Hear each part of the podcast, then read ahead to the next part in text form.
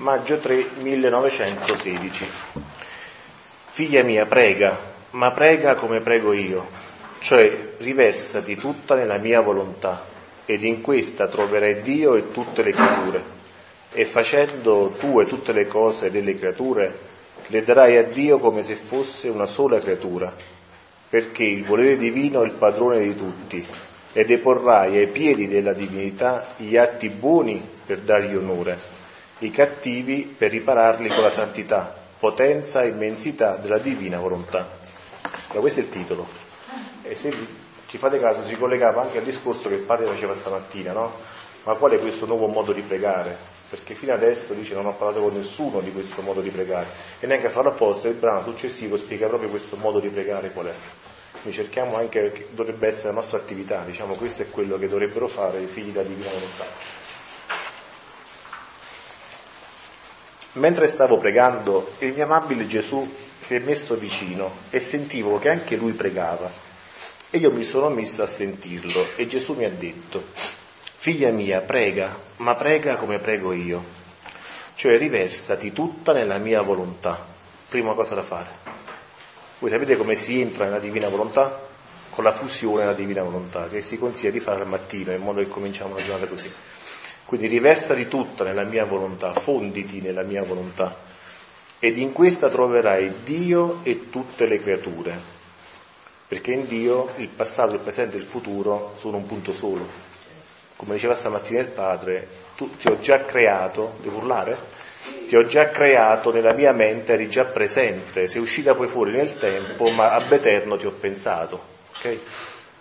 Quindi, ed in questa troverai Dio e tutte le creature e facendo tue tutte le cose create, le darai a Dio come se fosse una sola creatura. Perché possiamo fare nostre tutte le cose create? Perché per noi sono state create. Cioè Dio non ha bisogno di creare l'universo, il mare, la terra, i cieli, l'aria, non ha bisogno di nulla.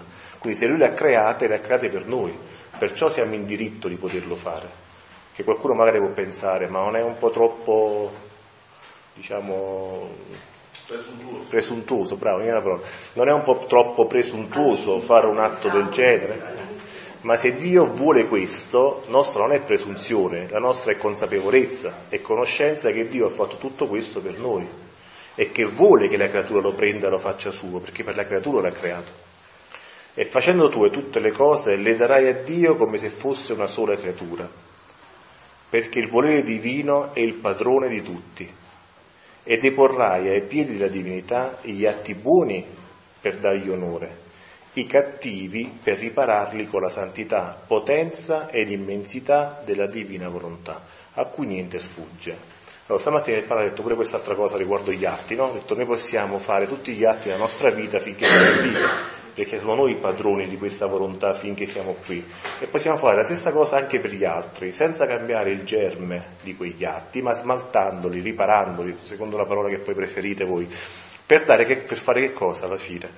Per ripararli con la santità, potenza ed immensità della divina volontà. Cioè così come Dio l'aveva pensati. Perché se Dio ha pensato ogni mia parola, ogni mio atto, pensiero, io l'ho fatto diversamente, non ho dato a lui quella gloria che avrei dato se avessi agito alla maniera divina, agendo alla maniera umana. Quindi possiamo rientrare e rifare tutto per noi e per gli altri. Con l'intenzione.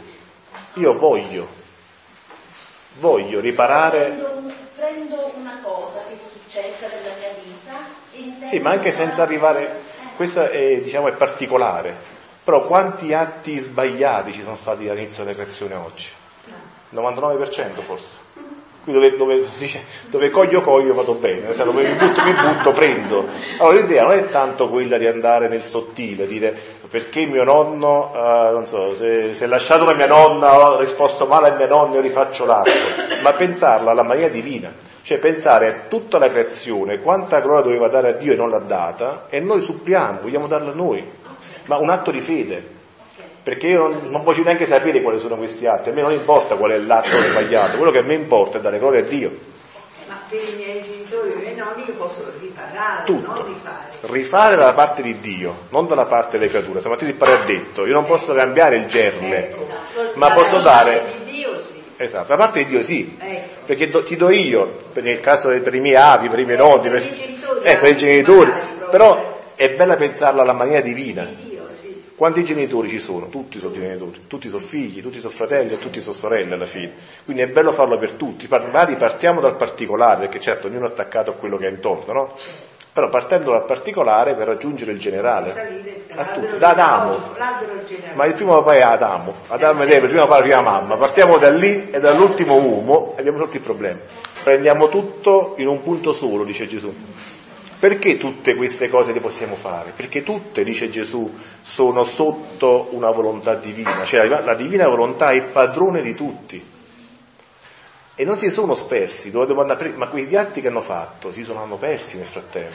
No, perché ciascuna volontà, a differenza di quello che si può pensare, che sia la memoria, ciascuna volontà registra ogni nostra parola, gesto, atto, pensiero.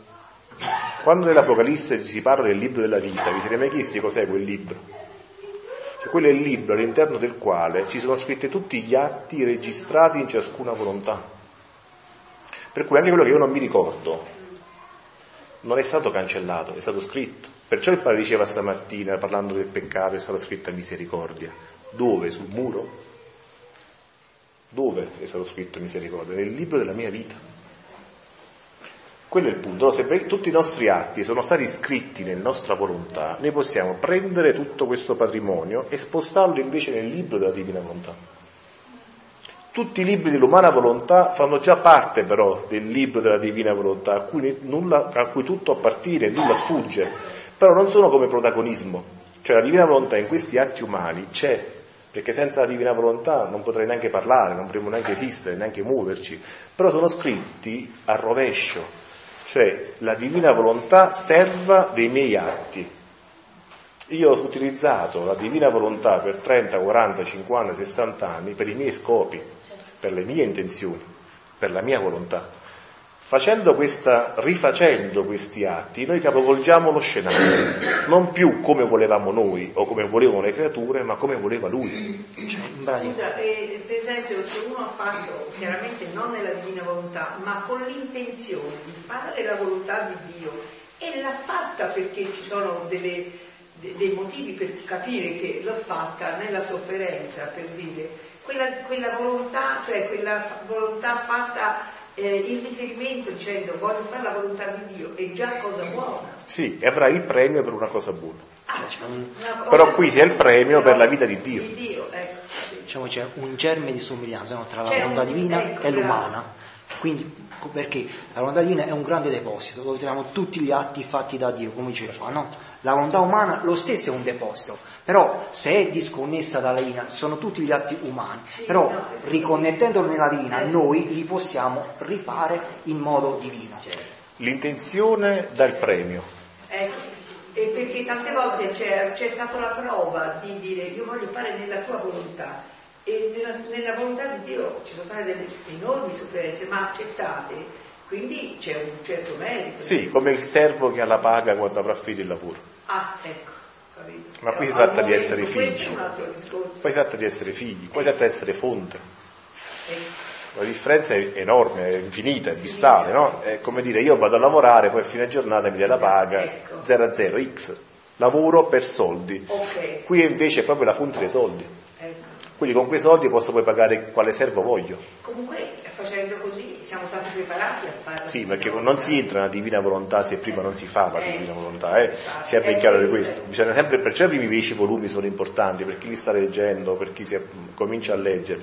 Lì serve a fare la volontà di Dio. Perciò Gesù dice a Luisa, ma come stai comoda su questa sedia? Io stavo così scomodo, ho messo sopra una croce, ho messo così, messo con lì in fuga dall'Egitto, avanti e indietro, senza una casa, senza una, una patria, no? Perché? Perché noi siamo abituati alle comodità. Noi vogliamo ciò che abbiamo e se non l'abbiamo cerchiamo di ottenerlo. E allora è qua lo scontro, perciò all'inizio la croce è pesante ed è croce di legno, e il legno pesa, ma la croce di luce non pesa più, è sempre croce, però è di luce, la differenza è abissale anche qui. E questo per scoprire, per fare questo passaggio si deve prima fare la volontà di Dio. Se non sono disponibile a fare la volontà di Dio, non sono disponibile neanche a viverla. Eh, Questo è il punto. Vuoi- Diana, volevi qualcosa? Questa fu la vita della mia umanità sulla terra. Per quanto sa- santa ella fosse, ebbe bisogno di questo divin volere per dare completa soddisfazione al Padre e redimere l'umana generazione. Perché solo in questo divin volere io trovavo tutte le generazioni, passate, presenti e future, e tutti i loro atti, pensieri, parole, eccetera, come in atto questo è un passaggio importante, perché anche l'umanità, perciò non poteva, esserci, non poteva nascere un uomo che poteva redimere l'umanità, ci voleva forse un uomo Dio, perché ci voleva la natura umana e la natura divina, perché per quanto la natura umana, la più santa di tutte, Gesù, era comunque limitata, perché è, una creatura, è comunque una creatura, è comunque creato. E quindi io in me stesso, come uomo, non potevo trovare tutti gli atti di tutti gli uomini di tutti i tempi, avevo bisogno della divinità, nella quale invece erano depositati, come ho detto prima. Perciò poi si dice che l'umanità, lo diceva anche il padre stamattina, no? È la porta. Quando Gesù dice io sono la via, la verdura. Cioè lui è la porta per passare a che cosa? Dall'umanità alla divinità. Io sono la via per raggiungere la divinità. Non possiamo trovare un'altra strada, non possiamo passare al di fuori di Gesù Cristo, perché è in lui che questa divina volontà ha posto la sua sede.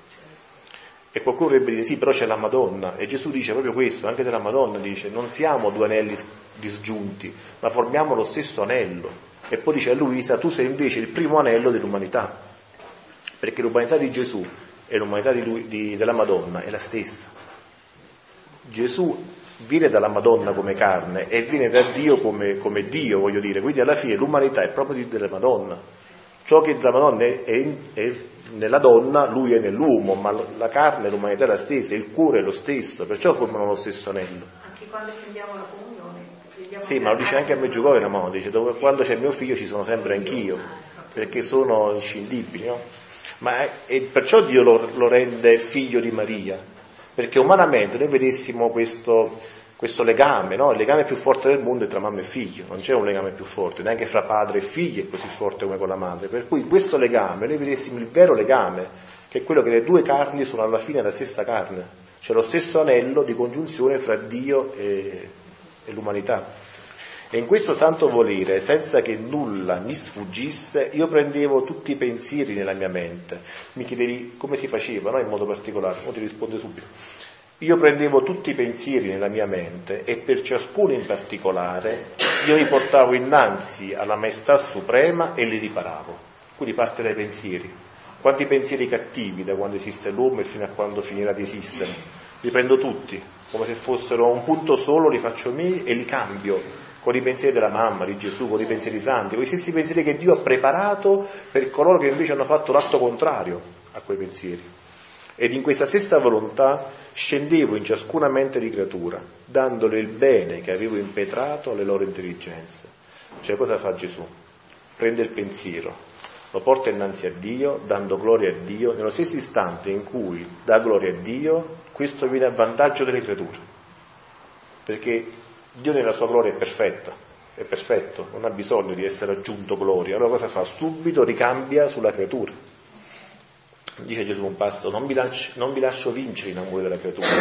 Se tu mi dai amore, io ti libero amore ancora più grande. Questo è il gioco che fa Dio alla fine. Noi diciamo quando sei bello e lui ci libera di bellezza, quando sei buono lui ci dà una bontà, quando sei santo lui ci dà la santità. È tutto così il rapporto con Dio. In questi libri poi chi leggerà e chi legge, chi sta leggendo, già capirà che c'è questa dinamica, che poi è l'attività dei figli della divina volontà. Perché se io comincio a pensare a Dio e quanto è buono, quante grazie mi fa, com'è bello ciò che ha creato, io mi distacco anche dal mondo. Se la vicina si è messa a guardare in casa mia, non si è messa a guardare, a me non importa. Perché io sono impegnato in questa vita, non ho tempo per pensare a, alle cose, diciamo, di questo mondo. Però devo stare sempre in attenzione, devo stare sempre sì, in attenzione e con fedeltà a pensarlo, perché se mi distraggo e torno in me, vedo tutto, vedo il vicino, vedo la macchina graffiata, vedo le tasse, vedo Equitalia, cioè vedo tutto. Ma assorbito in questa luce, che cosa succede? Che è la stessa luce che mi oscura tutto il resto. Se avessimo un faro puntato in faccia, nessuno ne potrebbe vedere l'altro, perché la luce eclisserebbe le nostre pupille a tal punto da non permetterci di guardare nessun lato dandole il bene che avevo impetrato alle loro intelligenze.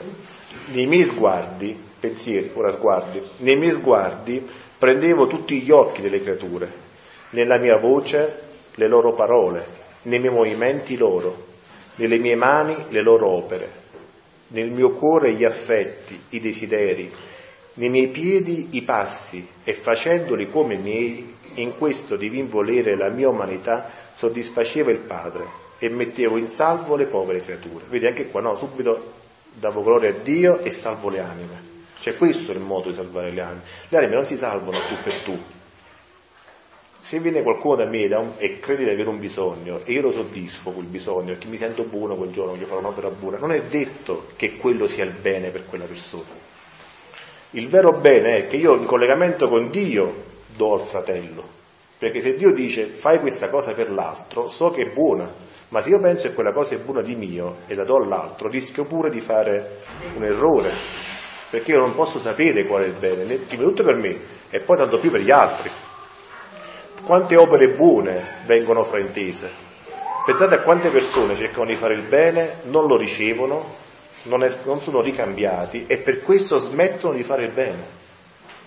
Perché proprio a me è risposto così. E tutto quello che ho fatto per lui, è lui così, perché è sempre un rapporto orizzontale.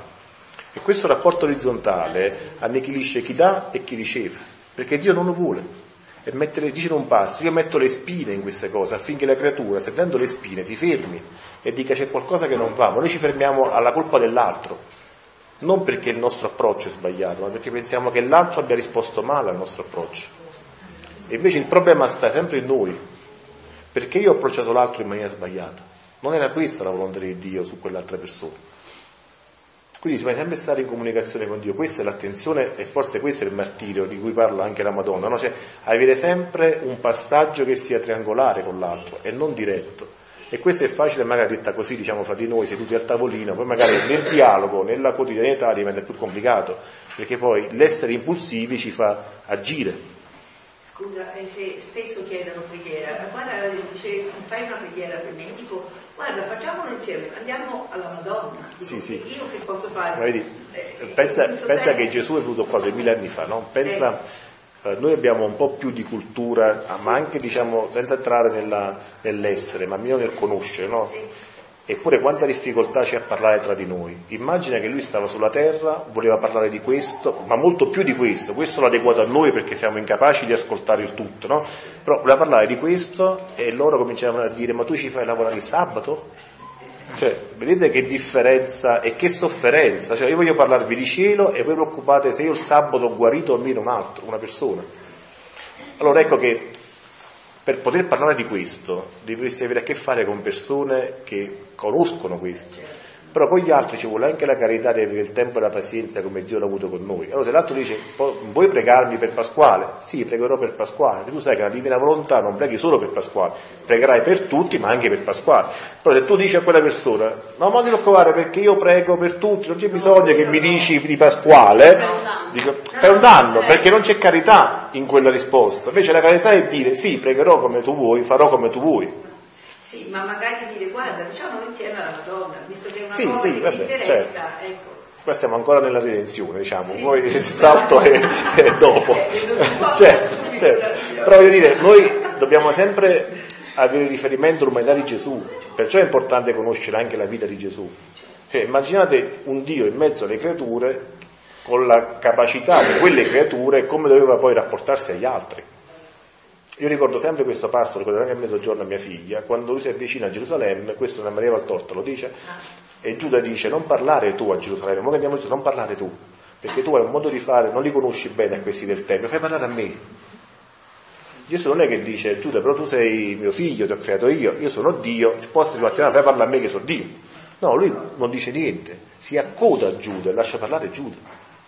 Questo per dire che dobbiamo sempre avere un'immagine davanti, cioè l'esempio nostro è sempre Gesù Cristo, cioè dobbiamo essere altri Pasquale, Antonio, no, altri Gesù Cristo. Quindi bisogna anche conoscere la sua vita il suo modo, e questo Maria Valtorta aiuta molto per esempio, perché suggerisce i dettagli della sua esperienza e ti insegna anche a comportarti in quella maniera. D'altronde Dio con noi come ha fatto? Qua nessuno è nato col dono della divina volontà, siamo tutti in cammino per averlo e chi è 10 anni no, chi ha 25, chi ha 30, chi ha 18, forse la più giovane del, di tutto il gruppo che io conosco è 18 anni, ma da 18, 20, 30, Dio ha avuto pazienza con noi, ci ha aspettato, ha fatto sì che il nostro tempo diventa, diventasse maturo affinché noi potessimo capire queste verità. E ancora non abbiamo capite, ancora stiamo cercando di capire. E il Divin Padre resta soddisfatto, né potevo rigettarmi né poteva rigettarmi, essendo il santo volere lui stesso.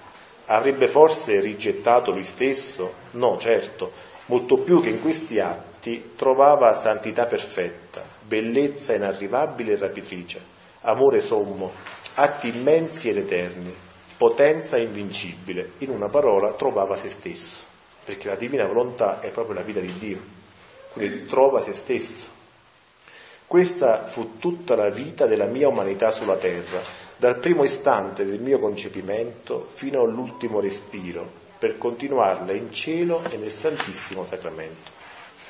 Ora, perché non vuoi farlo anche tu? Perché non voglio farlo anch'io?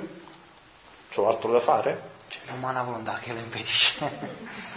Cos'è che mi impedisce di fare altrettanto? Ognuno sa i fatti suoi, che tutti possiamo rispondere a questa domanda, eh? quindi è solo per dire mettiamoci innanzi alla verità, no, perché io non posso? Perché io non ci riesco ancora? Cioè i primi 12 volumi sono proprio a togliere questo perché io non posso, creano proprio le disposizioni, lo spazio, il vuoto per ricevere questo dono della divina, della divina volontà. L'avete sentito? Domenico Furbacchione non ha detto i primi 10 volumi, ha detto i primi 12 volumi. Sapete perché ha detto i primi 12 volumi? Mm? Perché l'ufficio ce lo cambia a Luisa, è il dodicesimo volume. Eh, fino al 17 marzo del 1900, credo 17 se non sbaglio la data, Gesù la fa fare, la, gli dà il compito di vittima, e quindi quello diceva lui. Poi dal dodicesimo volume in poi gli cambia l'ufficio. Infatti c'è un brano che dice da oggi in poi ti cambio l'ufficio, un ufficio molto più alto, l'ufficio di replicare la mia vita sulla terra nella divina volontà. E Domenico è uno che eh, non si fa ah. passare lo stillo sotto al naso. Eh, e voi sapete che Domenico ha anche difficoltà a vedere, quindi lui ascolta questi brani, non può neanche leggerli, per cui vedete che è tutto un fatto di volontà. Poteva, poteva trovare mille scuse, no? E non posso leggere, mi spiace. Invece no, si è ingegnato per trovare la modalità affinché questo dono sia per lui. Allora ecco cos'è la domanda di prima. E invece a noi cos'è che ci impedisce? Perché se neanche diciamo, l'impossibilità di leggere può fermare una persona, cos'è che ci può fermare invece? Ma c'è qualcosa, io, io domando, tra virgolette ingenuamente, no? ma c'è qualcosa di meglio a cui possiamo che possiamo desiderare. Cioè, qua, avete trovato una perla più preziosa nella vostra esperienza di vita, avete trovato qualcosa, cioè, no, valeva la pena vivere per questa cosa, per questa persona, per questo ideale, per questa idea. Cioè, se avete fatto esperienza come me, avete scoperto che tutto crolla. Non c'è niente che rimane solido. Non c'è nessuna felicità che si tramuti in gioia perché può essere anche una felicità momentanea, ma domani mattina quando mi risveglierò tutto ciò che ho fatto ieri non c'è più, non mi è rimasto nulla di quello che, che pensavo fosse causa della mia felicità. Allora il regno non è fuori, non dobbiamo cercarlo fuori di noi questo regno, dobbiamo cercarlo dentro di noi. E per cercarlo dobbiamo percorrere una sola via, che non ce ne sta un'altra, altrimenti non teneva 60 anni nel letto, nel letto Luisa Piccarreta se c'era un altro modo per farlo, no? Qui l'unica via è questa è peccato che non c'è Tiziano avrebbe detto, ma è molto più facile questa via della divina volontà che fare la volontà di Dio.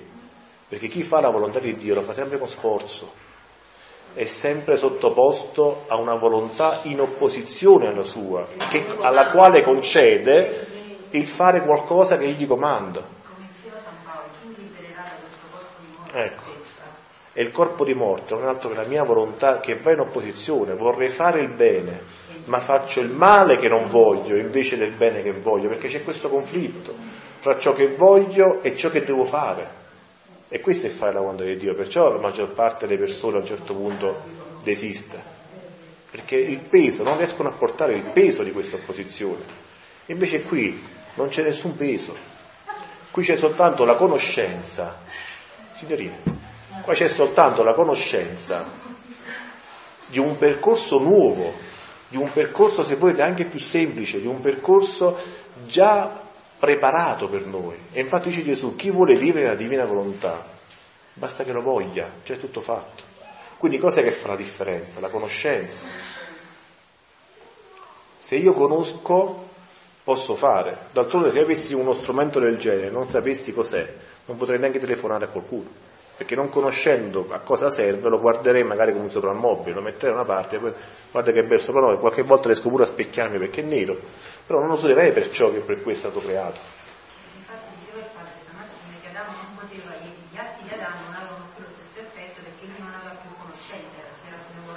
e ha perso la memoria. È eh, vero che sono 6.000 anni che Dio aspetta di dare questo dono, eh? e se avesse aspettato 6.100 anni noi non l'avremmo conosciuto. Solo per noi, siamo privilegiati. Sì, Claudio, che dicevi? Eh? Alza la voce. Eh. 6.100 anni. Sì, vabbè. E allora diciamo, se Dio ci ha chiamato a questo, non deludiamo. Tirarsi indietro o cercare altro, no? Come dice, chi mette mano all'arato non si volta indietro a guardare il resto, no? Ora perché non puoi farlo anche tu? Per chi mi ama tutto è possibile. Unito con me, nella mia volontà, prendi e porta innanzi alla maestà divina, nei tuoi pensieri, i pensieri di tutti, nei tuoi occhi, gli sguardi di tutti nelle tue parole, nei movimenti, negli affetti, nei desideri, quelli dei tuoi fratelli, per ripararli, per impetrare loro luce, grazia e amore. Se voi leggete questi volumi, vedete che lo fate già. Cioè nel leggerli noi già viviamo questa vita, perché se invece di leggerli li viviamo nella lettura, mentre lui dice prendi i pensieri di tutte le creature, io posso, sono libero con la mente, posso farlo lo voglio fare anch'io, voglio anch'io prendere i pensieri di tutte le creature, gli sguardi di tutte le creature, i passi di tutte le creature e li porto a te. E l'abbiamo fatto. E non è un modo di dire, non è una, dire, un'idea, un'utopia, perché è volontà di Dio. Come l'ostia viene cambiata nella sostanza e diventa corpo, sangue, anima e divinità di Gesù Cristo, così l'atto fatto nella divina volontà prende la stessa forma, la stessa sostanza, perché è sempre la sua volontà che la trasmuta in divina, non è merito nostro, noi ci disponiamo, desideriamo, possiamo volerlo nel desiderio, perché poi non vediamo neanche l'azione, no? nessuno di noi sa se questa cosa abbiamo detto sia avverata o no, ma Dio la vede, Dio la vede nella sua interezza, nella sua pienezza, negli effetti che già ha portato all'umanità. Nel mio volere ti troverai in me e in tutti, farai la mia vita, pregherai come me e il Divin Padre ne sarà contento e tutto il cielo ti dirà. E lo sta dicendo adesso se ci crediamo, eh? Non è che lo dirà fra dieci anni, lo sta dicendo adesso che stiamo leggendo se ci crediamo. Chi ci chiama sulla terra? Chi è che vuol stringere questo santo volere in sé, racchiudendo tutti noi insieme? E quanto bene può tenere la terra facendo scendere il cielo in terra? Perché lui dice che chi sta in cielo si sente chiamato? Perché il nostro atto, anche se abbiamo preso soltanto i pensieri delle persone, l'abbiamo trasmutato nel divino, in quel divino c'è tutto. C'è tutta la creazione, redenzione e santificazione, poi c'è tutta eh, la Chiesa trionfante, purgante e militante. Perciò gli angeli santi usando una parola terrena, si affacciano e chiedono ma chi è che sta facendo questo? Chi è che dalla terra ci sta chiamando a partecipare in questo atto? Perché noi come, immaginate una specie di imbuto, no? Che tira tutto e fa tutto in quell'atto. E tutto entra lì, cioè l'infinito, l'eterno, l'inconcepibile, l'inarrivabile, si rinchiude tutto quanto in quell'atto, uguale come succede con l'ostia perché nella divinità di Gesù Cristo c'è tutta la divina volontà. Mentre il corpo e il sangue sono limitati, la divinità no, e si racchiude in quell'ostia, nel frammento, per quanto piccolo possa essere il frammento, comunque entra tutta la divinità all'interno. Cioè, allora ecco che si capisce anche il battesimo cos'è, no? Quando ci hanno detto siete sacerdoti. Sacerdoti di che? Sacerdoti di che cosa? Se sono sposato e quattro bambini. Sacerdote perché nei nostri atti possiamo consacrare la divina volontà, in ogni atto, e non nell'atto importante, non nella costruzione del più grande ospedale del mondo, non nell'aiuto ai bambini dell'Africa che muoiono di fame, ma nel muovere un dito, nel guardare, nel respirare, nell'ascoltare, nel battito del cuore, in tutti quei gesti che ciascuno di noi è obbligato a fare perché è vivo. Quindi senza nessuno sforzo, o sono la, eh, la prima elementare, o sono laureato con i master, non cambia niente. O sono il più intelligente, o sono il meno intelligente, non cambia niente. Se sono il più bello, il più brutto, il più simpatico, quello che volete voi, non cambia niente.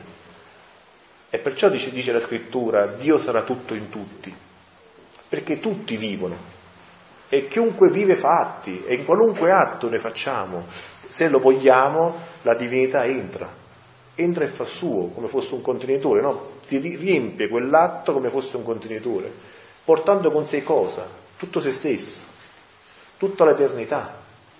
Stamattina si parlava, no? il padre parlava dell'eternità, no? come concetto dell'eternità, tutto che si rinchiude, qualcosa di incomprensibile che si rinchiude in un semplice atto di una creatura.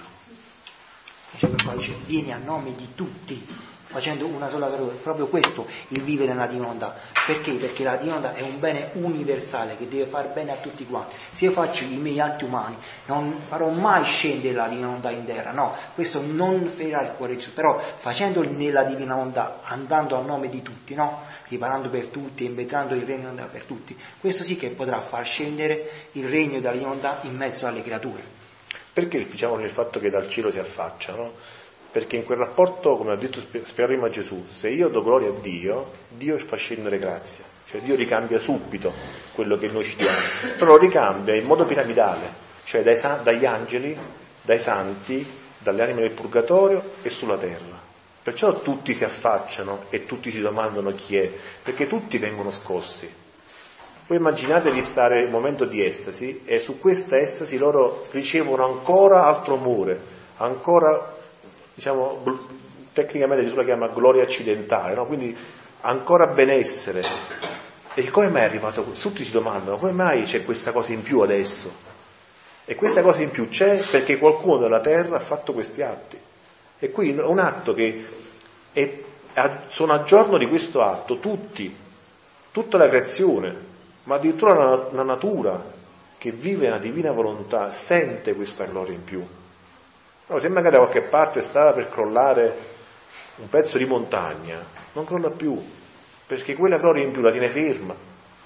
Dice questi non sono più nemici, qua ci sono i figli, non ci possiamo muovere perché i figli sono anche re della creazione, mentre i servi non sono re della creazione, i figli sì, e qui la creazione sui figli deve avere il rispetto che ha verso un re, non, questo, non ciò si deve ai servi, tanto più ai nemici perché stiamo guardando il mondo, forse siamo più nemici che servi. Allora ecco che tutto ciò che ci circonda e che in questi tempi sembra essere, diciamo, strano, perché sembra quasi che ci sia una lotta fra la creazione e l'uomo, no? Dovunque, ieri sentivo, ieri l'altro ieri, un altro terremoto in Giappone simile al precedente, c'è terra che non tiene pace praticamente, questo Giappone. Perché accade?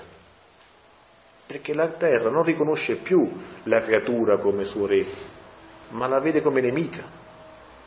Perché l'uomo cosa sta facendo? Sta cercando di distruggerla. No, do, domenica si vota, no? Ma per far capire il discorso, no? ognuno, ognuno fa quello che vuole, ma io dire, se noi cerchiamo di sfruttare la natura senza preoccuparci delle conseguenze dei nostri atti, la natura si ribella. Dice, non, non, qui, non ti riconosco come mio re. Dio ti ha fatto al di sopra di me, ma tu mi sembri al di sotto delle bestie pure, non mi sembri che stai nel tuo posto, nell'ordine in cui Dio ti ha messo. Ed ecco che l'albero che è cominciato con Adamo, quando Adamo ha peccato, ha innestato nel mondo il male, che non c'era prima, ma quell'albero in 6.000 anni ha cominciato a dare frutti sempre più grossi, perché l'albero è cresciuto. La pianticella di Adamo, che era il, come si vede con i bambini, no? che si mette nell'ovatta il semino ed esce quel ramoscello così tenero, è diventato un tronco molto grande, ha dato tanti frutti cattivi. Allora c'è bisogno adesso che in questo albero venga innestato nuovamente l'albero del bene. Infatti questo già l'ha fatto Gesù, l'ha innestato, però in questo, diciamo, questi duemila anni della redenzione ecco che si è formato la radice, il tronco, i rami, adesso il frutto e proprio questi scritti qua. Ora, quello che è importante, come dice Domenico, che questa pianta già innestata da Gesù Cristo comincia a dare il frutto, perché la pianta, l'altra pianta quando perde forza? Quando la seconda pianta comincia a dare frutto, finché non dà frutto la seconda pianta, la prima non, non riceve, non viene sottratta forza, ma riceve la forza che ha. Ma appena esce il frutto dell'altra pianta, non ha più forza per far uscire i suoi frutti. E questo è il lavoro nostro, noi perciò siamo qua, il Padre perciò sta qua da tanti anni cercando anime che, si, che conoscano e desiderano questo, perché il male non si ferma in un altro modo, potranno fare tanti tavoli quanti ne vogliono, mettersi tutte le nazioni vicino, si, si vedranno i bacetti, si vorranno bene, gireranno le spalle, ciascuno con la propria volontà dirà è meglio che l'altro lo distrugga.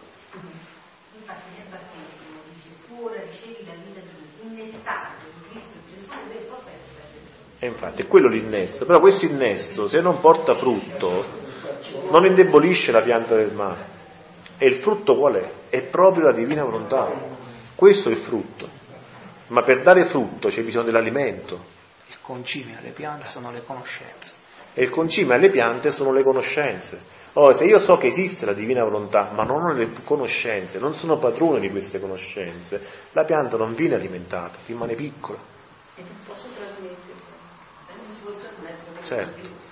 L'importante è che noi cominciamo questo cammino, se c'è di meglio ditemelo, perché io smetto di parlare della divina volontà e parliamo di altro. Cioè se c'è qualche altra cosa che convenga nel mondo fare, no, parliamo di, di, aerei che vanno nell'universo, che là troveremo la felicità, io smetto di parlare di divina volontà, parliamo degli aerei che vanno nello spazio.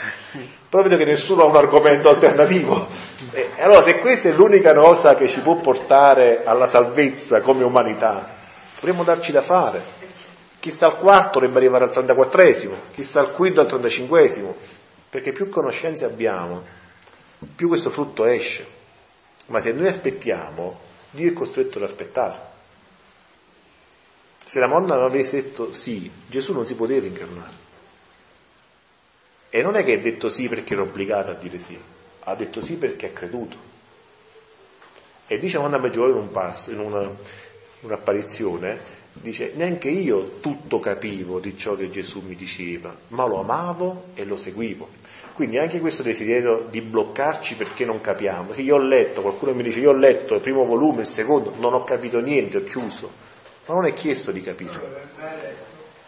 È chiesto di amare e di seguire. Pure Abramo quando, quando dice Dio dammi tuo figlio e portalo sulla montagna, mica capiva il perché Mica Adamo dice, ah, vabbè, Dio mi ha detto questa cosa perché poi mi fermerà quando arriverò sopra la montagna. Abramo disse, Dio me l'ha dato, Dio se lo prende, non appartiene a me. Io al massimo sono il suo custode, ma il figlio Dio me l'ha dato ed è suo. Se mi ha chiesto così, è giusto che sia così, non capiva, ma ha creduto e ha amato. Non ha detto, Dio tu sei un Dio ingiusto, ma poi così, ma forse ho figlio male, forse questo è Satana che si fa finta di essere Dio e mi dice le cose che come avremmo fatto noi, no? io per primo e penso anche voi con me. Invece non ha fatto così, ha creduto, è arrivato fino a, a tentare di ammazzare il figlio. Infatti l'angelo ferma la mano che sta per dare il colpo e questo viene chiesto anche a noi. Noi non capiremo i primi dieci volumi, leggeremo, ma come sta dicendo qualche cosa strana, queste sono tutte cose un po' particolari. Sì, ma poi dopo, se andiamo con la fede avanti, Dio ci farà capire anche i primi dieci volumi, ci farà capire tutto e dirà fermati, non c'è bisogno che uccidi la tua volontà, basta che la fondi, non c'è bisogno che la tua vita sia distrutta, basta che la vidi in me. È tutto molto più semplice, però ci vuole quel pizzico di fede per poter andare avanti e non fermarsi. Tutto questo perché alla fine noi ci interessa? E quanto bene può ottenere la terra facendo scendere il cielo in terra? Io vi dico di più, questa è l'unica salvezza che abbiamo. Lui parla di tanto bene, io dico questo è l'unico modo per salvare suo mondo. La gente pensa che vorranno a destra, a sinistra, al centro, le cose cambiano, non cambierà niente. non cambierà niente perché la volontà umana oggi è per il sole e domani è per la tenebra, oggi è bianca e domani è nera. Non cambierà niente, ora peggiorerà. Eh, que- eh, sì, speriamo di no, diciamo, ci auguriamoci il meglio Ernesto. Certo. Però se noi ci diamo da fare, bravissima, se noi ci diamo da fare e i frutti cominciano a uscire, e i frutti cominciano a uscire, l'altro albero perderà forza. E se l'altro albero perde forza, le opere del male non saranno più così forti da coprire anche il bene. Se guardassimo la terra oggi, no, vedremmo un ammasso nero, i punti di luce sarebbero pochissimi nelle tenebre. Bisogna fare in modo che sia al contrario, anche perché la tenebra di per sé non è, il buio non è, la luce è. E infatti una- voi vedete prima del sorgere del sole, la tenebra è incredibile. Cioè come fai a eliminare tutta questa tenebra che c'è qua? Ci vuole un miracolo, basta un raggio di luce. Il primo raggio di luce del mattino, perché bisogna svegliarsi all'alba, cambia tutta la situazione. Immediatamente, non c'è voluto una progressione, basta che il primo raggio arriva, le tenebre spariscono.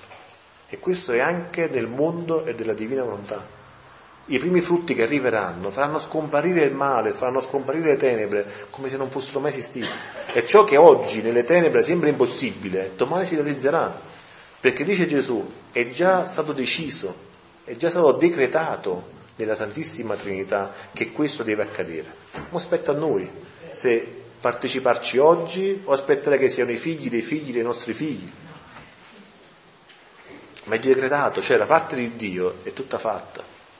Manca solo che poi la parte diciamo, che noi interessa è la parte nostra. Maggio 25 1916. Eh, L'Italia sarà invasa. Ma parlate adesso, Ernesto, tu che sei in buoni rapporti. Dice ora, nel 2016. L'Italia sarà invasa. Lavoro di Gesù nelle anime. Per poter produrre frutti pingui è necessaria la corrispondenza. Continuando il mio solito stato, me ne stavo tutta afflitta, specie che nei giorni passati il benedetto Gesù mi ha fatto vedere come se soldati stranieri invadessero l'Italia e la grande carneficina dei nostri soldati, i laghi di sangue che Gesù stesso aveva orrore di guardare. Questa è un'altra cosa importante, vede, Gesù ha orrore della guerra.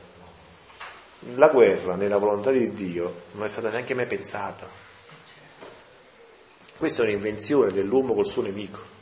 Diciamo questo fa parte dell'atto permesso di Dio, non dell'atto voluto.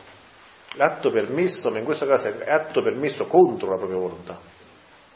Perché purtroppo chiunque semina, se uno semina mele, otterrà mele, se uno semina pere, usciranno le pere, se uno semina violenza e odio, avrà violenza e odio. Perciò l'amore deve essere libero. Diceva il padre stamattina parlava della libertà, no?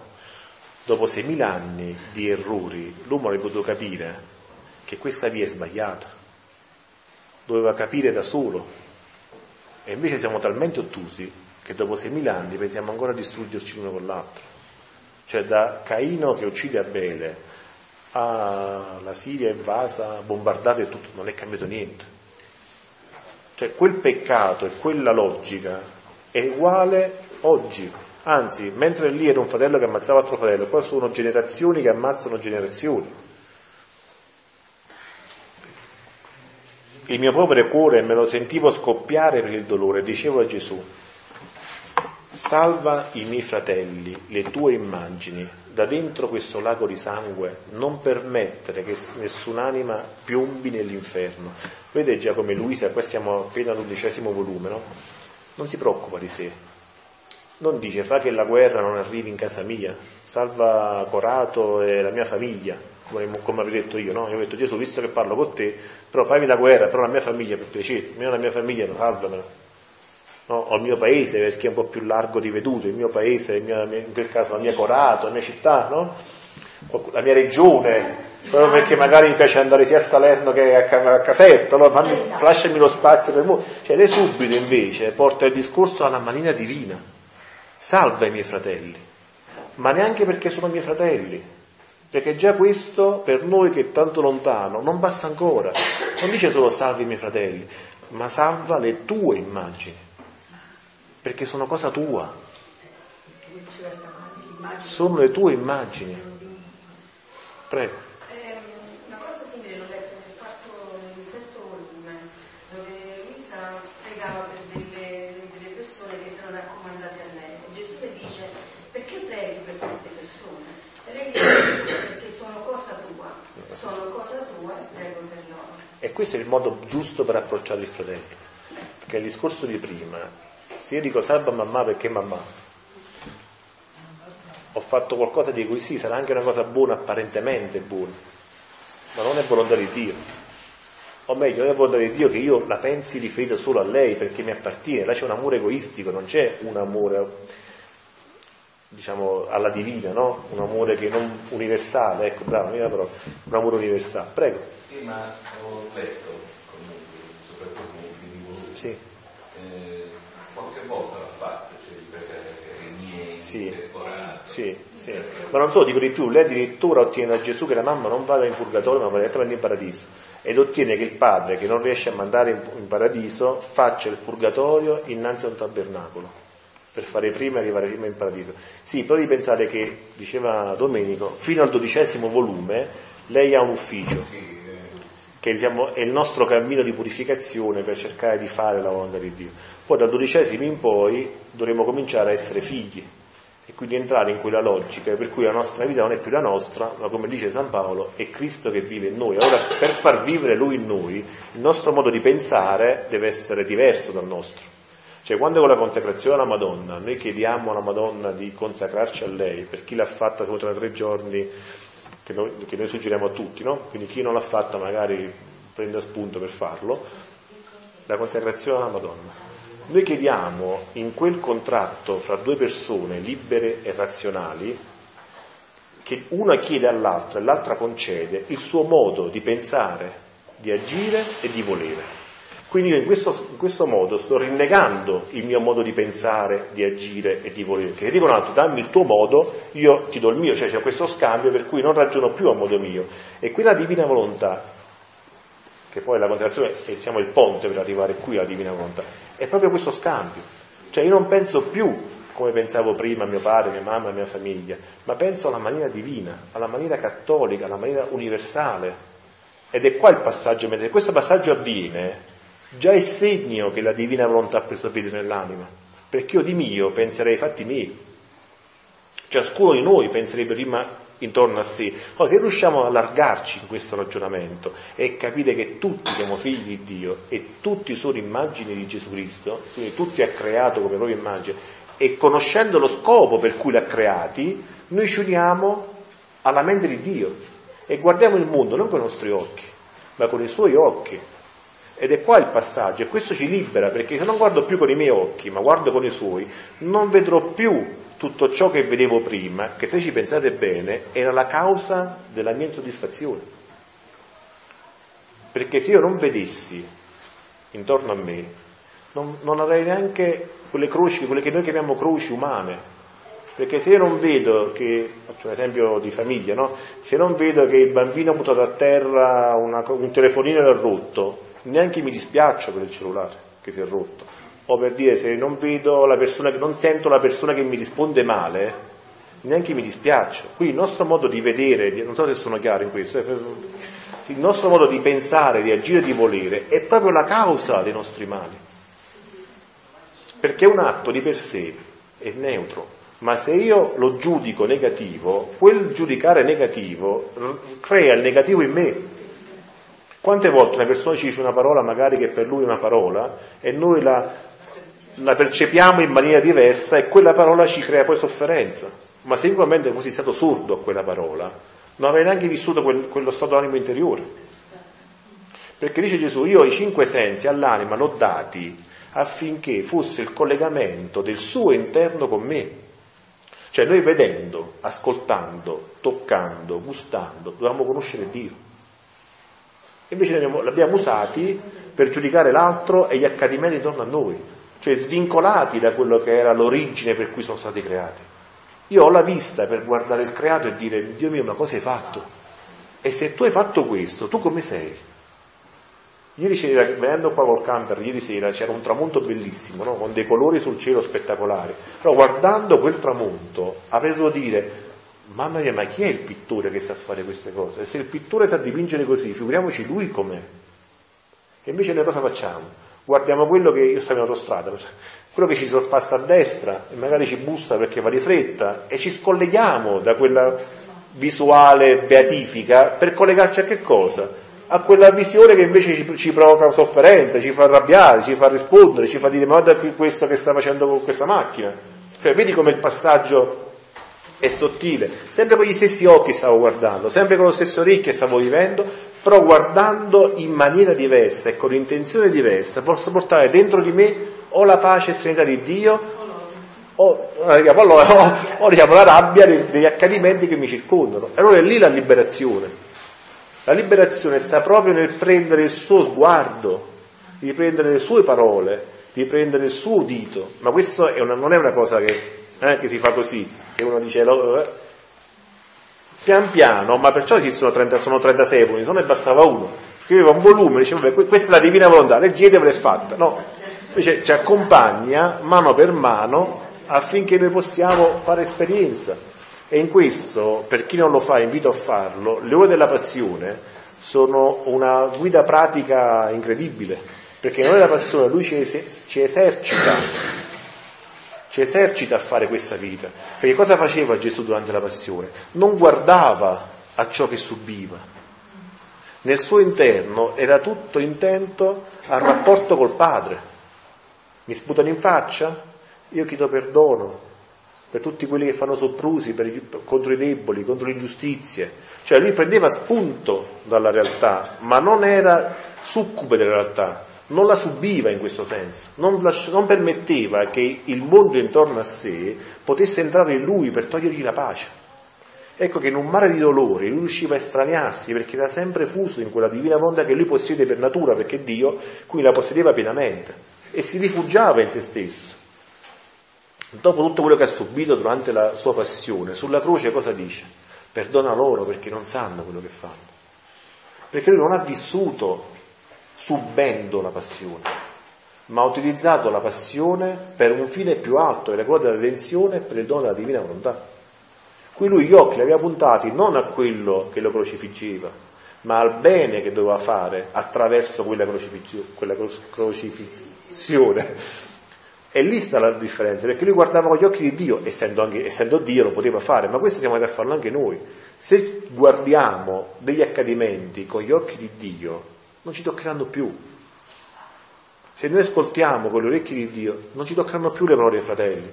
Anzi, se ci chiamassero pazzi, saremmo felici, perché sapremmo che è stato chiamato pazzo anche lui. E questo ci dà un contentino, ci dà un, dire, certa, un sollievo sapendo di essere più simile al Maestro in questo. Ma gli occhi devono essere puntati su Dio però, sull'umanità di Gesù Cristo. Se, sono, se gli occhi sono puntati al mio portafoglio, alla mia casa, alla mia auto, alle mie cose, a me stesso, tutto è un torto che mi viene fatto. E quindi io rispondo al torto umanamente. Ma l'attenzione ci permette di traslare dall'ambiente umano all'ambiente divino. È difficile mi stai guardando con una faccia che parla anche senza parlare, è difficile, ci vuole tempo. Ci vuole tempo. Il, però il molto dipende da noi. Il molto dipende da noi, ma io posso campare anche 200 anni, no? Quindi diciamo il tempo che non ci appartiene, ma che Dio ci concede, perché ce lo concede? Perché legge nei cuori se questo nostro desiderio è vero o no. Se io da oggi in poi usassi il resto del mio tempo per fare il contrario di quello che vi sto dicendo, meglio per me che muoia oggi. E Dio lo sa cosa è meglio per me. Ma se io invece sono onesto e quello che dico lo dico perché mi sento impossibilitato, ma lo desidero, avrò tutto il tempo necessario. Cioè il padrone del tempo non ci toglierà il tempo se questo tempo lo useremo bene, ce lo toglierà se saprà che il tempo a noi serve al contrario. Quindi il tempo non è il nostro possesso e non può essere neanche una nostra preoccupazione. La nostra preoccupazione deve essere quella invece di, di, di andare a leggere, quella di cercare di capire, quello di dire vado avanti perché ho capito che al di fuori di questo c'è il baratro. Ci sono persone che arrivano a 90 anni e cercano di suicidarsi. No? Ci sono persone che tutta la vita sono state disperate e sono morte peggio. Cioè non c'è un'altra via al di fuori di questa per essere felici, prima di qua. Perché mentre il cristiano è sempre stato un po' visto come colui che si flagella e che deve rinunciare a tutto, qui non si tratta di rinunciare a niente, qui si tratta di avere tutto, perché tutto è stato creato e tutto è bene per colui che lo mette al posto giusto. Anche i beni materiali, che sono volontà di Dio, non mi distolgono dal mio obiettivo, se non sono i miei dei. Allora, come dei vanno distrutti, ma non perché in sé non sono cose buone, ma perché io ne faccio un uso sbagliato. Ma quando Dio crea, Dio fa tutto e dice è tutto buono. Quando fa l'uomo dice è molto buono, ma le cose sono buone. Tutto sta non nelle cose in sé per sé, ma come noi le utilizziamo. Se le faccio diventare un Dio, se le faccio diventare un Dio nella mia vita e tolgo Dio per mettere il denaro, il potere, il lavoro, quello che volete al primo posto, è un fallimento. Questo inganno qua, no? Eh, viene detto anche nella consacrazione di San Luigi Maria Grignò di morte, quando si dice l'uomo dice chissà che cosa deve rinunciare, a che cosa invece non si tratta neanche tanto di rinunciare, ma di sostituire, di togliere quello che non è buono e mettere di ciò che è divino. Quindi molte persone restano un po' così eh, impaurite da questa consacrazione alla Madonna. Questa diciamo così, è, un, è, una cosa che viene dal demonio, invece no, non bisogna, non bisogna rinunciare a niente, bisogna sostituire. Voglio chiedere, ti dico, io un esempio no? ipotetico, ho capito queste cose e ho sperimentato in parte l'efficacia vera di, di sostituire diciamo, l'importanza delle cose e quindi di vederle tutte in una dimensione, non certamente tutte, ma in buona parte. E questo mi, mi crea pace. Io lo desidero per esempio per un figlio, per una figlia, ma il figlio e la figlia sono lontani anche se sono stati eh, cioè, estradati eh, nella chiesa, nel vivere certo. la preghiera, le messe, eccetera. Ecco, io facendo gli atti per loro posso sollecitare loro, per. Sì, però questo è sempre un ambiente umano, è un ragionamento umano questo. Ecco, cioè noi gli atti li facciamo, sì, noi gli atti li facciamo per tutti. Sì, sicuramente. Okay. Il io fatto che siano figli e umanamente ha un valore umano in più. Ora certo. ho imparato a fare queste, queste preghiere per tutti coloro che vivono le difficoltà di loro. Prima pregavo solo per loro. Eh, ti sei allargato un poco, però bisogna piacerli tutti. cioè, non, non a sottinsiemi, capito? Prendiamolo insieme maestro, tutti insieme. È quello che dicevo. Allora, Come si fa? Allora, ecco, cosa succede? Eh, gli atti della Divina Volontà, abbiamo detto prima che danno gloria a Dio, Sì. gloria occidentale agli angeli, ai santi, alle anime del purgatorio, poi scendono sulla terra. Ora, secondo le disposizioni di ciascuno, Ecco, secondo le disposizioni di ciascuno, l'atto si mette come un faro sopra di lui.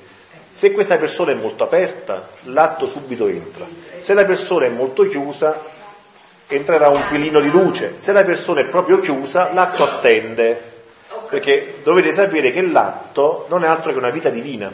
Poi magari in qualche, quando andiamo un po' più avanti di questo ne parleremo, no? È una vita divina, che vuol dire che Dio ha creato una sua vita grazie al fatto che la creatura ha fatto quest'atto. Ma essendo vita divina non morirà mai, è eterna. Per cui quell'atto gira, gira l'eternità, finché non trova colui che si apre e allora lì succede il miracolo. ecco. Quindi ci vuole costanza, perseveranza, Sì. il momento lo sa il Signore. Sì, ma anche perché questa è proprio è la sua preoccupazione. Allora, tu come mamma, lui. come creatore, eh, dice tu sarai anche mamma della carne.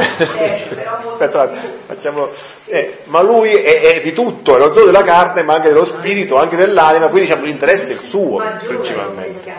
Ora lui deve rispettare la volontà umana, come diceva il padre, perché ha dato questo dono. Però sei certo di una cosa, che farà di tutto affinché lui si apra. Tranne, dice Gesù, i più ostinati. Ma non sarà il caso tuo figlio, e speriamo che non sia di nessuno. Però vedi che nel di- 35 volume lui parla anche di una grazia strabiliante del suo amore, un eccesso del suo amore incredibile, che dice quando l'anima è tra la vita e la morte, ciò che succede fra lei e me lo sappiamo solo io e l'anima, la chiama spia d'amore. Dice io chiedo all'anima, anche se tutta la vita mi ha rifiutato, vuoi accettare perché voi sapete che in paradiso non si entra se non si ha almeno un atto di volontà divina, eh? ma questo è anche il purgatorio. Se non si fa un atto di volontà divina non si va neanche in purgatorio. Lo dice Anche lui. se in punto di morte, però. Lui dice, in punto di morte io dico, visto che stai morendo, anzi, abbiamo, come siamo orari qua? Quattro e mezza. Lui dice, quando, vi son- son- cerco di usare poi le parole sue, quando la stanza nella quale l'anima è rinchiusa, in cui si parlava dell'aldilà, del paradiso, del purgatorio e dell'inferno, e questi discorsi c'erano, l'anima le conosceva, ma venivano fatti da altre persone che anche loro non avevano mai visto l'aldilà. Per cui questi altri che hanno parlato di queste realtà ne parlavano, ma non erano molto convinti neanche loro di quello che dicevano. Quindi l'anima è rimasta, diciamo, non convinta di questa realtà, ma era come punto di morte. Questa stanza in cui stava, che lo chiama la stanza del tempo, crolla e si apre la stanza dell'eternità. E lui vede che quelle cose che gli venivano dette, eternità, e lui vede che quelle cose, cioè paradiso, purgatorio, inferno, che in vita qualcuno non convintamente gli aveva suggerito, esistono realmente, libero da tutti ciò che erano i suoi attaccamenti, mamme, papà, figli, case, lavoro, auto, moto, aerei, quello che volete voi, che non servono più a niente, io in quel momento gli dico, stai per morire, vuoi morire per volontà mia? E se lui accetta la propria morte per volontà mia, ha fatto l'unico atto della sua vita affinché io lo possa salvare. Perciò la Chiesa non dice mai chi va all'inferno e chi no, Eh, perché solo Dio lo sa. Certo. Vede che anche su Giuda la Chiesa non si è mai pronunciata, definitivamente No, almeno. Non ho ricordato se era un'altra, ma comunque mi hai chiarito. Però ci sono due problemi. Quello, in quello che ho detto ci sono due cose che ci interessano, tutte ci interessano, che pure noi arriveremo a quel punto, quindi ci interessano, ma due ci interessano maggiormente. La prima è che bisogna parlare ai fratelli, che il paradiso, il purgatorio e l'inferno esistono e non sono favole per bambini, per spaventare i bambini a fare i buoni, esistono. E la seconda cosa è che Gesù, diciamo, con molta carità non ci dice direttamente è che noi ne parliamo senza convinzione. Quando diciamo agli altri che esistono queste realtà ultime, non ne siamo convinti neanche noi. Allora, se io non sono convinto, se io non posseggo ciò di cui parlo, che vado a dare agli altri? Non certo. Questo è il problema di fondo. Allora, prima di tutto, dobbiamo noi crescere in queste verità. Dobbiamo fare che siano veramente vita della nostra vita, che il nostro sangue non scorra più la nostra volontà, ma la sua.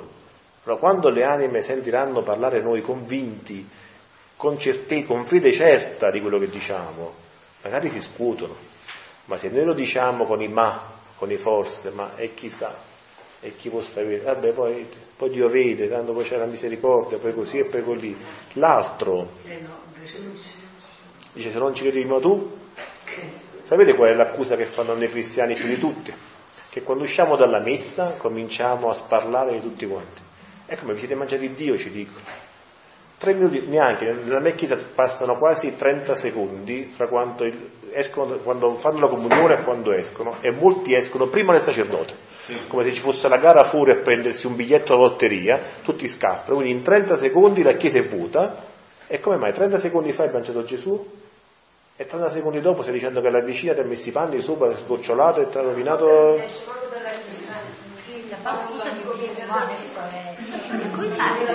Fai. Ma dovrebbero essere anche i Una, una volta, un attimo, alzi un po' la voce, non ti sento che stai parlando, se no. Pro- prova a urlare. È una domanda un po'. Come fai a sapere se vai in paradiso? Eh, per esempio, un- muore un genitore, Tu prega. io mi sono chiesta a mia prega. madre dov'è. Prega. Come faccio a capire? Qua non si tratta di capire, si tratta di amare e di seguire. No, E dei misteri? No, no, no, io questo... Che vuoi capire? Che No, la te dice è non mi detto, no, ti fa la detto tu prega Certo. e la parola di Dio, apri la parola di Dio e sicuramente tu capirai, Gesù ti farà capire dov'è tua madre. La magia lasciamola fuori. Quindi tu Quello che a noi viene chiesto è di pregare, quello che a noi viene chiesto Sì. è di pregare per tutti, cominciando dalla mamma e allargandoci all'umanità. Poi Dio nella sua infinita misericordia farà le cose giuste. Non ci sarà nessuno che può, in- all'inferno non si va se uno non ci vuole andare. Cioè non è che è uscito il dado 7, no, 6 vado in purgatorio, 4 vado in, all'inferno, 1 vado in paradiso. Non è così. No, assolutamente, questo lo so, dico, però c'è un posto dove andare, no? Non Sì, ma noi possiamo, possiamo aiutare tanto le persone che sono dall'altra parte. Vi facevano tutti gli atti di tutti gli uomini. Quando il padre stamattina, che è la Sor Faustina, ha visto le anime del purgatorio, gli hanno, chied- non hanno detto eh, fai questo, fai quell'altro, hanno detto fai la volontà di Dio se ci vuoi aiutare. Tanto più pensa a questa cosa nel vivere la volontà di Dio. Questo è il maggior bene che possiamo fare a loro. Perché vedi, mentre tu dici, ma sì, mamma mia è morta, non so, tre anni fa, cinque anni fa, no, nella Divina Volontà non c'è tempo. Quindi Dio potrà, potrebbe aver dato a tua madre i meriti degli atti divini che farai tu fra cinque anni. Ah, Ma se tu non li fai, se tu non li fai però, là è il problema, perché ti ha chiamato a questa vita, cui lui sta, che se tu dici sì, farai il cammino della divina volontà, perché qua ti ha portato.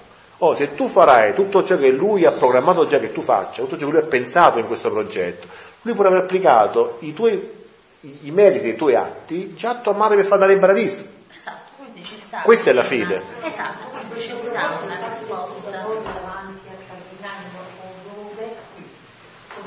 Ma Luisa aveva un compito un po' speciale, diciamo che come ci sono, c'è sempre la faccia della medaglia, no? grandi responsabilità, grandi doni, grandi doni, grandi responsabilità. Noi rimaniamo nella fede. Noi lo chiediamo, se pensiamo che fare il purgatorio davanti al tabernacolo è meglio come ha fatto Luisa, lo chiediamo. Però qui è tutta fede. Ma questo lo sa solo Dio, lei così dice, poi come è andato i fatti lo sapremo dall'altra parte.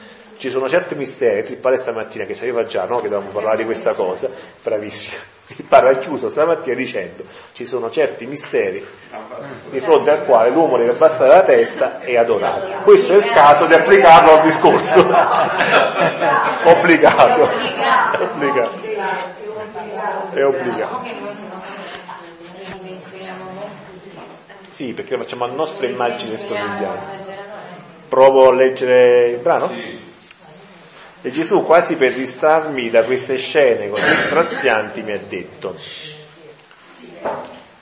figlia mia, è tanto l'amore con cui amo le anime, che non appena l'anima si decide di darsi a me, appena l'anima si decide di darsi a me, appena, eh, non dopo un minuto, appena l'anima si decide di darsi a me, io la circondo di tanta grazia, la carezzo, la commuovo, la raccolgo, la doto di grazie sensibili, di fervori, di ispirazioni, di strette al cuore. Onde l'anima, vedendosi così aggraziata, incomincia ad amarmi, fa come un fondo nel suo cuore di preghiere, di pie pratiche e si decide ad esercitarsi nelle virtù. Qui non basta solo quello che fa Dio, vedete? Poi c'è l'esercizio, la nostra risposta. Se io adesso vado a messa e mi faccio le tre ore di preghiera con un frappio in chiesa lì, no? E, e Dio mi dà i fervori, mi dà le grazie sensibili, mi dà tutte queste ispirazioni strette al cuore, mi commuovo, guardo Gesù nel, nel esposto e mi viene da piangere dalla gioia. E ma poi torno alla mia vita. Non è servito a niente. Mi sono goduto quel momento, però il frutto non è arrivato. Allora qual è il frutto poi dopo? È l'esercizio. Io ti ho fatto vedere che esisto, di- dice. Tu guardi un'ostia, un pezzo di, ca- di- di pane, ma io ti dimostro che ci sono qui, perché tu due secondi fa non eri così felice, non provavi questo nel tuo cuore. E non è stato il vicino a fianco a te, nella panca sulla quale sei seduta, nel soffitto che ti ha portato quella gioia, ma sono io. Allora, se mi hai sentito, comincia a vivere questa vita. Ora è il tempo di approfittarne, perché domani non ci appartiene, no? Quindi io perdo un'altra occasione? Perdo un altro momento? Cominciare, sì. Cominciare in questo esercizio della divina volontà. Perché senza l'esercizio, senza la pratica, non c'è neanche vita. Non può diventare natura dopo questo. Perché il, dono è la natura di questo esercizio, mentre adesso ci esercitiamo magari all'inizio anche con un po' di sforzo, che dobbiamo pensare no, di fare la cosa nella divina volontà, magari ci distraiamo e facciamo una sì, no, mille no, due no, un milione no, un milione fuori, poi magari man mano con questo esercizio miglioriamo le due percentuali fino a che non diventa natura. È Che come il rosso del semaforo, diceva il padre, non so come ha detto il padre, torna volte pomeriggio, il rosso del semaforo che diventa natura, io mi fermo al semaforo e non faccio più neanche lo sforzo di fermarmi, perché è natura. Questo succede anche per quanto riguarda le virtù, quando io decido di essere paziente, no? E non esercito la pazienza, la pazienza come faccio a, a diventare paziente se non metto in atto questo esercizio? Così è poi per il dono della divina volontà. E questa cosa non è un'idea, perché poi si deve anche vedere. E si vede quando cominciano a toccarvi gli altri, quando arriva il pizzicotto, si vede come reagisce la persona. Ma questo cambia l'interno dell'anima. Lo cambia a tal punto che Gesù dice, tutto ciò forma un prato fiorito nell'anima.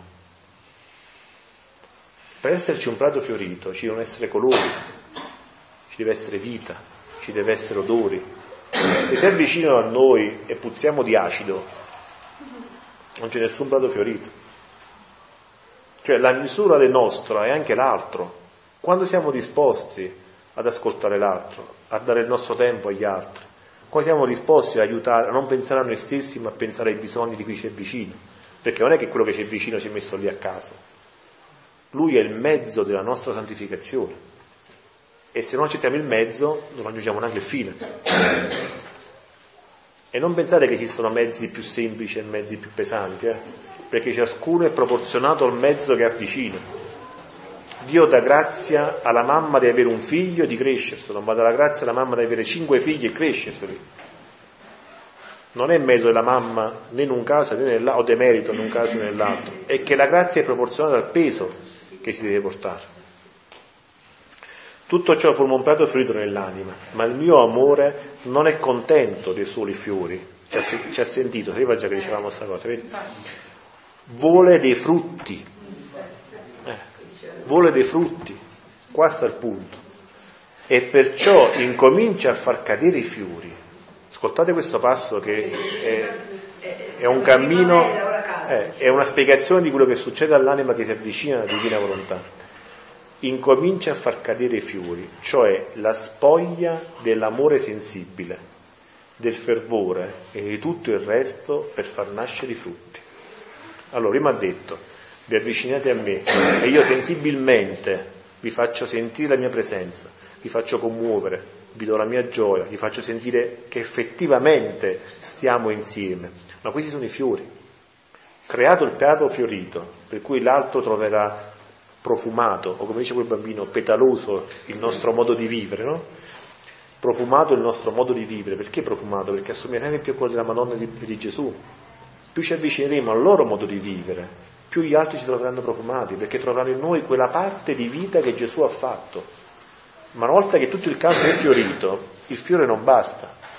Allora dice, io ti tolgo poi il fiore, tolgo la bellezza dei petali, il profumo dei fiori, ma per avere i frutti. E allora non è che poi quando ci togli il fiore diciamo, ma che è successo? Mamma mia, ma che... Gesù dove sei? Ma come io stavo da Frappillo, tre ore sono stato nella- in paradiso e ora mi sento da- dall'inferno, mi sento che... mm, Dove sei? E invece no, quello è il lavoro che poi bisogna lasciare fare. Perché se la mia vita non è più mia, non è che non è più mia quando è bella, quando è, è succulenta, quando è emozionante e poi me la riprendo. Perché altrimenti interrompo il rapporto. Se io ho deciso, ecco la decisione, no? dicevi prima, se io ho deciso che la mia vita non è più la mia, ma è di Dio, da quel momento in poi io sono morto. È Gesù che vive in me. Per cui quella vita non posso più dire tu questo non puoi farlo, questo non va bene, quest'altro non lo voglio. Io spesso dico questo episodio della casa, no? Do la mia casa a un amico, però poi gli dico, non hai il frigorifero, non sai la lavatrice, il rubinetto è rotto, la televisione eh, cioè, cioè, che mi invitate a fare a casa tua, cioè allora rimane tu a casa tua, io vado a casa mia, ma se do la mia casa a un altro, poi non, la può anche buttare a terra e distruggere. Anzi, molto probabilmente questo farà Gesù, se la casa nostra è piena di buchi, di perdite e di cose che non funzionano, no? Toglierà tutto per ricostruire una casa che sia solida, che sia funzionante e che abbia tutto perfetto come vede lui. Però non posso perdermi soltanto i momenti che secondo me sono, appartengono a Dio. Dovrò dire sì, sempre, comunque vado. E andrà bene, andrà bene, non mi spaventate. andrà bene, anche se nel momento può sembrare strano, ma, ma andrà bene. Guarda, ti racconto questo episodio, visto che, hai detto, c'è stato un momento nel mio cammino nella conoscenza della divina volontà che io non potevo credere che Gesù mi stesse chiedendo quello che mi stava chiedendo, per me era impossibile. Lo dico sempre questa cosa, lo dico spesso questa cosa. Eppure non riuscivo a dire di no. Ho detto sì contro la mia volontà, perché avevo detto di no tranquillamente. Ho pensato che sarei morto nel fare quello che voleva lui e poi ho scoperto che non sono morto. Non solo non sono morto, ma sono rinato con più vita di prima. Ma là per là sembrava una morte. Ed ero convinto che sarei morto. Faccio un esempio, mia sorella ha smesso di fumare da qualche mese, anno, Ah, anno, non, non, andiamo da qualche tempo, eh, andiamo, siamo generici. Da qualche tempo ha smesso di fumare. E lei mi ha detto, quando io volevo smettere di fumare, non ce la facevo perché mi sentivo di morire. E quando ho cominciato a non fumare più, sentivo proprio nell'orecchio che mi dicevano tu adesso muori, fuma perché altrimenti muori. Perché chi possedeva le persone con quegli attaccamenti non le voleva lasciare stare, non voleva rinunciare alle prede. E, e quello che è il suo mestiere, dire le bugie, lo faceva benissimo. E ti convinceva a tal punto che le anime sono veramente convinte che moriranno. Anche se magari viste dall'esterno, dice ma che dici, non, non, non, vuoi, non, non vuoi, anzi se non fumi vivi, muori fumando, no? Muori non fumando, no? Per un, un non fumatore è facilissimo come discorso, però per lei che viveva quella situazione non era così, lei era convinta che sarebbe morta, poi ha sperimentato che non è morta. E così qualunque attaccamento, eh, possono essere le cose, le, gli oggetti, i familiari, le dipendenze, i vizi, La televisione. qualunque cosa. No, no, parliamo proprio delle malattie e delle dipendenze, che sono più tipo una diagnosi per un proprio parente caro, una diagnosi brutta. Ma quella è una croce però, non è una dipendenza. Ma quella è una croce, non è una dipendenza. La dipendenza io intendo per fumo, droga, alcol, un vizio. Là l'anima non vuole vivere quella Eh, cosa. vabbè, ma anche la droga, non è che è detto che tutti ne escono. No, certo, certo, sì, ne nella droga sì. Ma perché là ci vuole un atto di volo- di forte volontà, ci vuole un atto talmente, perché vedi purtroppo l'uomo ha un grande problema, che pensa che il primo passo sia quello meno importante. Invece purtroppo il primo passo è quello più importante, ma Satana ce lo fa vedere che fa, è solo un passo. Ma se io prendo un passo verso un burrone, al primo ci sarà il secondo, al secondo ci sarà il terzo. La, la difficoltà è fermarsi al primo passo. Perché il primo sembra innocuo, cioè facciamo finta, parliamo del- dell'alcolismo per esempio. Se io mi bevo un bicchiere di, di, so, di whisky, quello di voi, là lei, ma che fai? È solo un bicchiere. Ma il primo chiama il secondo. Se io mi fermassi al primo, non ci sarebbe neanche il secondo. Invece purtroppo quando poi si arriva in un habitus, cioè quando poi questo modo di vivere viene ripetuto con atti successivi, diventa anche natura nell'essere. E più avanti in questo cammino, più è difficile tornare indietro. Là ci vuole un miracolo. Ma il miracolo, sai come si può fare? Vivendo la divina volontà. Se io e te riusciamo... E Vivendo la divina volontà, ti dicevo, perciò tu sei qui e non ci sono tuoi parenti, ci sei tu perché Dio ha chiamato te e me a vivere questo dono. Se te riuscissimo a dare quei frutti di parla Gesù, gli altri subiranno molta meno influenza dal nemico, perché la nostra luce eclisserebbe anche un po' le tenebre che loro si portano appresso. Perché vedi, questo concetto che ormai si è perso oggi, no? Noi siamo un corpo mistico, noi non siamo esseri individuali, non siamo stati creati per vivere da soli, ma siamo stati creati per vivere tutti quanti collegati in un unico corpo. Allora, se il mignolo si rompe l'unghia del mignolo, che è l'unghia del mignolo, ma tutto il corpo sente dolore. Ma se tutto il corpo si preoccupa di fasciare l'unghia del mignolo, di curarla e di farla guarire, tutto il corpo sta bene. Allora, il nesto di cui parlavo prima era proprio questo, la partecipazione a un corpo mistico in cui se una parte è in cancrena, l'altra parte sana si prende cura della parte in cancrena, ma non materialmente solamente, facendo vivere quella volontà che è l'infa vitale del corpo e che ridona lei stessa la vita a quelle parti. Ma se tutto finisce sempre nel dire e che posso fare? Non possiamo fare niente, deve andare così, tutti ci arrendiamo, il male va avanti. Questa è una guerra alla fine, questa è una lotta. Dove stanno i figli della luce? Cosa ci ingegniamo, diceva il padre stamattina, noi per combattere i figli delle tenebre? Il male non è che dorme. Satana non pensate che alle 8 va a dormire, eh? E non prende le ferie. E non prende le ferie. E dalla mattina alla sera non fa altro che girare per cercare di, di- di far perdere le anime. Allora la nostra, la nostra chiamata, la nostra vocazione oggi che abbiamo conosciuto la divina volontà è cercare di vivere questo dono per limitare gli effetti di quell'albero, di quei frutti dannosi, togliere linfa. Però dobbiamo essere testimoni. C'è stato un video che sta girando su Facebook, non so se l'avete visto, di una chiesa, non ricordo dove, se spagnola, sudamericana, in cui il sacerdote, in una chiesa cattolica, sta parlando contro l'aborto.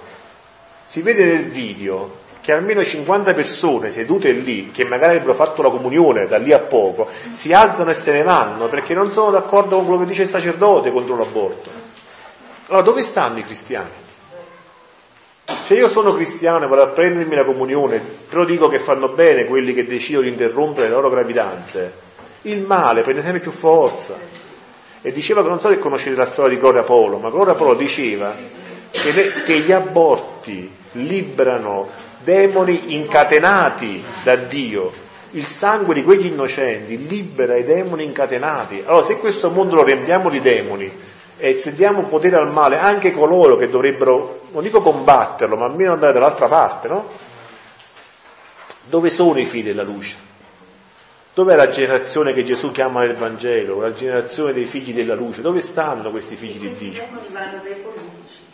Dice per fare queste leggi. Sì, sì, lo diceva, non Ma so perciò padre dice poi i figli delle tenebre sono più forti dei figli della Eh sì, perché loro sono svegli, loro fanno anche le battaglie affinché ci sia il diritto, hanno fatto anche e fanno anche le battaglie affinché ci siano i Però, diritti. Scusa, Giampaolo, tu dici che non ti interrompo, il fatto dell'apporto del, che parlava il sacerdote e le persone se ne andavano, qua che subentra una volontà umana. Sì, ma non solo, tu sei manco cattolico.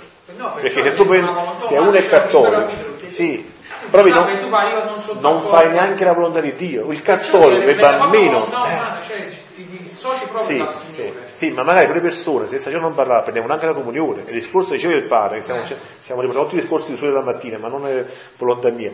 Tu poi facevi la comunione pensando che è giusto il- l'aborto. Cioè prendevi Gesù in cui c'è la divina volontà autointera e qui sai che ci stanno, ci sono proprio i bambini che non sono mai nati, ci sono anche loro. Allora che facevi? Lo prendevi e col tuo modo di pensare e di agire facevi rivivere a Gesù tutta la sua passione, fino a ammazzarlo, perché tu sei d'accordo con ammazzare i bambini. Allora vedete che succede? Che Gesù appena, appena l'ostia si è sciolta, scappa, perché si è fatto un'altra passione in quella persona. Invece di trovare il refrigerio, che magari sta, quell'ostia stava da tre giorni, stava da domenica precedente, no? quindi sette giorni Gesù in quell'ostia al buio, in una coppa fredda, ad aspettare un figlio che dica papà sono qui a riceverti, liberati, ti do io il calore che quei sette giorni non ti hanno dato, ti voglio dare io la luce che, che non hai avuto in quei sette giorni, cosa ci do? Lo metto in croce, lo ammazzo e lo seppellisco. Allora ecco che la comunione, diceva il padre, ma no, cos'è un premio? Se non sappiamo neanche cosa serve la comunione, ma che, che cosa chiediamo? Chiediamo ciò che non conosciamo, che invece di essere un vantaggio in quel caso è una condanna. Allora,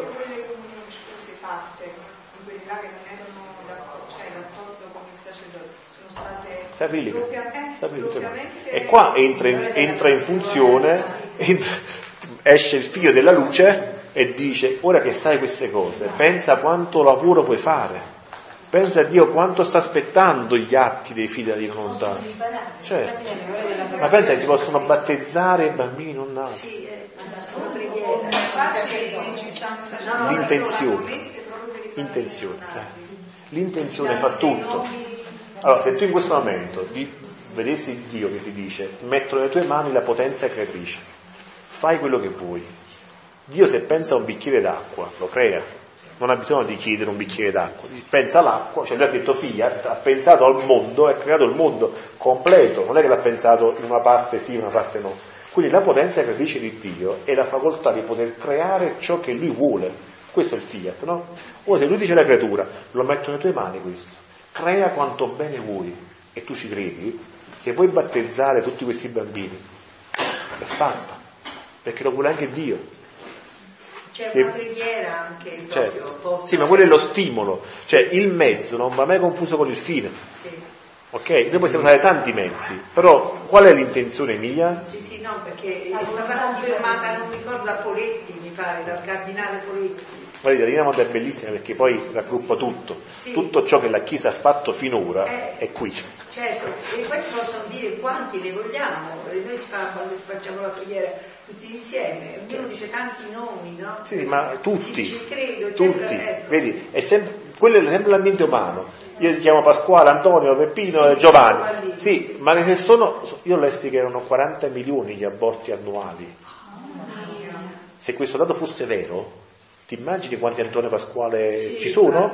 Guerre All'anno, mondiali. giustamente, no, ma non solo, pensa allo Shoah, 6 milioni di ebrei massacrati, 6 milioni sono 40 anni, 50 anni che giustamente stiamo ricordando gli ebrei massacrati, qua sono 40 milioni all'anno.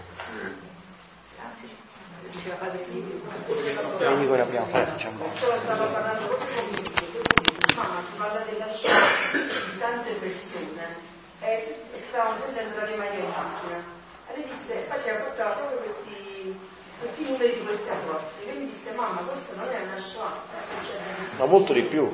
E più sai qual è il problema? Che mentre, mentre la Shoah si conosce e quindi si prega per quelle, per quelle aree, le altre non si conoscono. E infatti Gesù nelle 24 ore parla della ferita alla spalla, proprio perché è una ferita nascosta, per riparare ai peccati occulti, quelli che nessuno, ma Dio li vede. Non li vediamo noi, ma lui li vede. scusa mi puoi ripetere anche questa cosa perché la ferita alla spalla Sì, quella ferita alla spalla, occulti, perché nessuno vedeva, cioè no perché la croce copriva l'osso che si era eh, liberato dalla pelle, no? che era uscito fuori.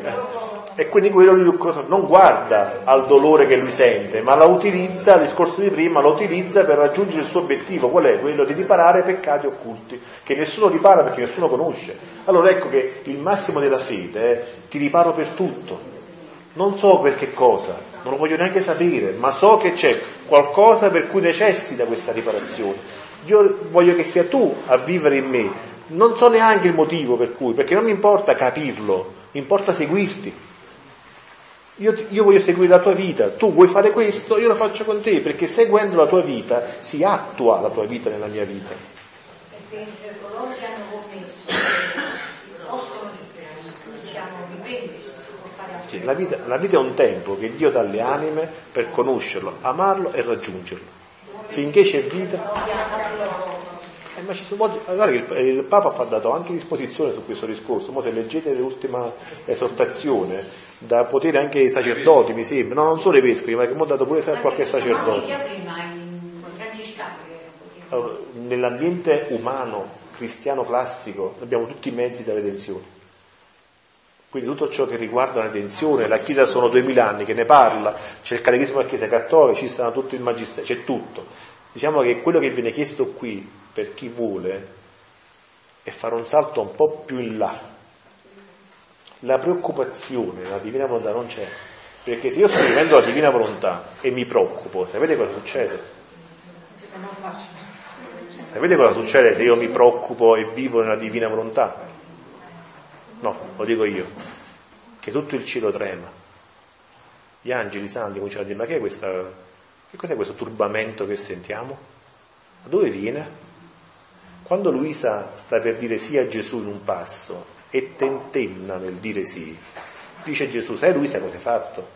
Tutti gli angeli e i santi del cielo li sono riscossi, erano tutti presi nel loro godermi, nel loro paradiso e il tuo tentennamento li ha scossi tutti, tanto che hanno sentito la tua, dice paura, il tuo tentennamento come loro. Capisci la differenza che c'è? Quindi io non mi posso neanche più preoccupare, perché se mi comincio a preoccupare, il cielo intero si preoccupa, traballa. E chi si prende questa responsabilità? Vai. Di leggere.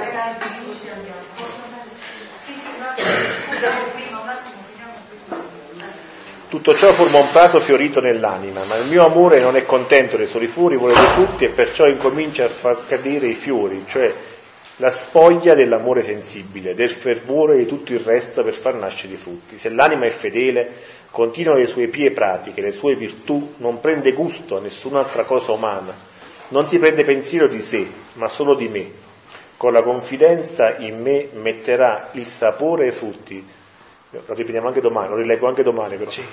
Con la confidenza in me metterà il sapore e i frutti, con la fedeltà fra stagionare i frutti e col coraggio, tolleranza e tranquillità cresceranno e saranno frutti pingui ed io, il celeste agricoltore, coglierò questi frutti e ne farò mio cibo e pianterò un altro prato più bello e più fiorito, in cui nasceranno frutti eroici da strappare dal mio cuore grazie inaudite. Se poi è infedele, sconfidente, si agita, prende gusto alle cose umane, eccetera, questi frutti saranno acerbi, scipiti, amari, infangati, che serviranno ad amareggiarmi e a farmi ritirare dall'anima.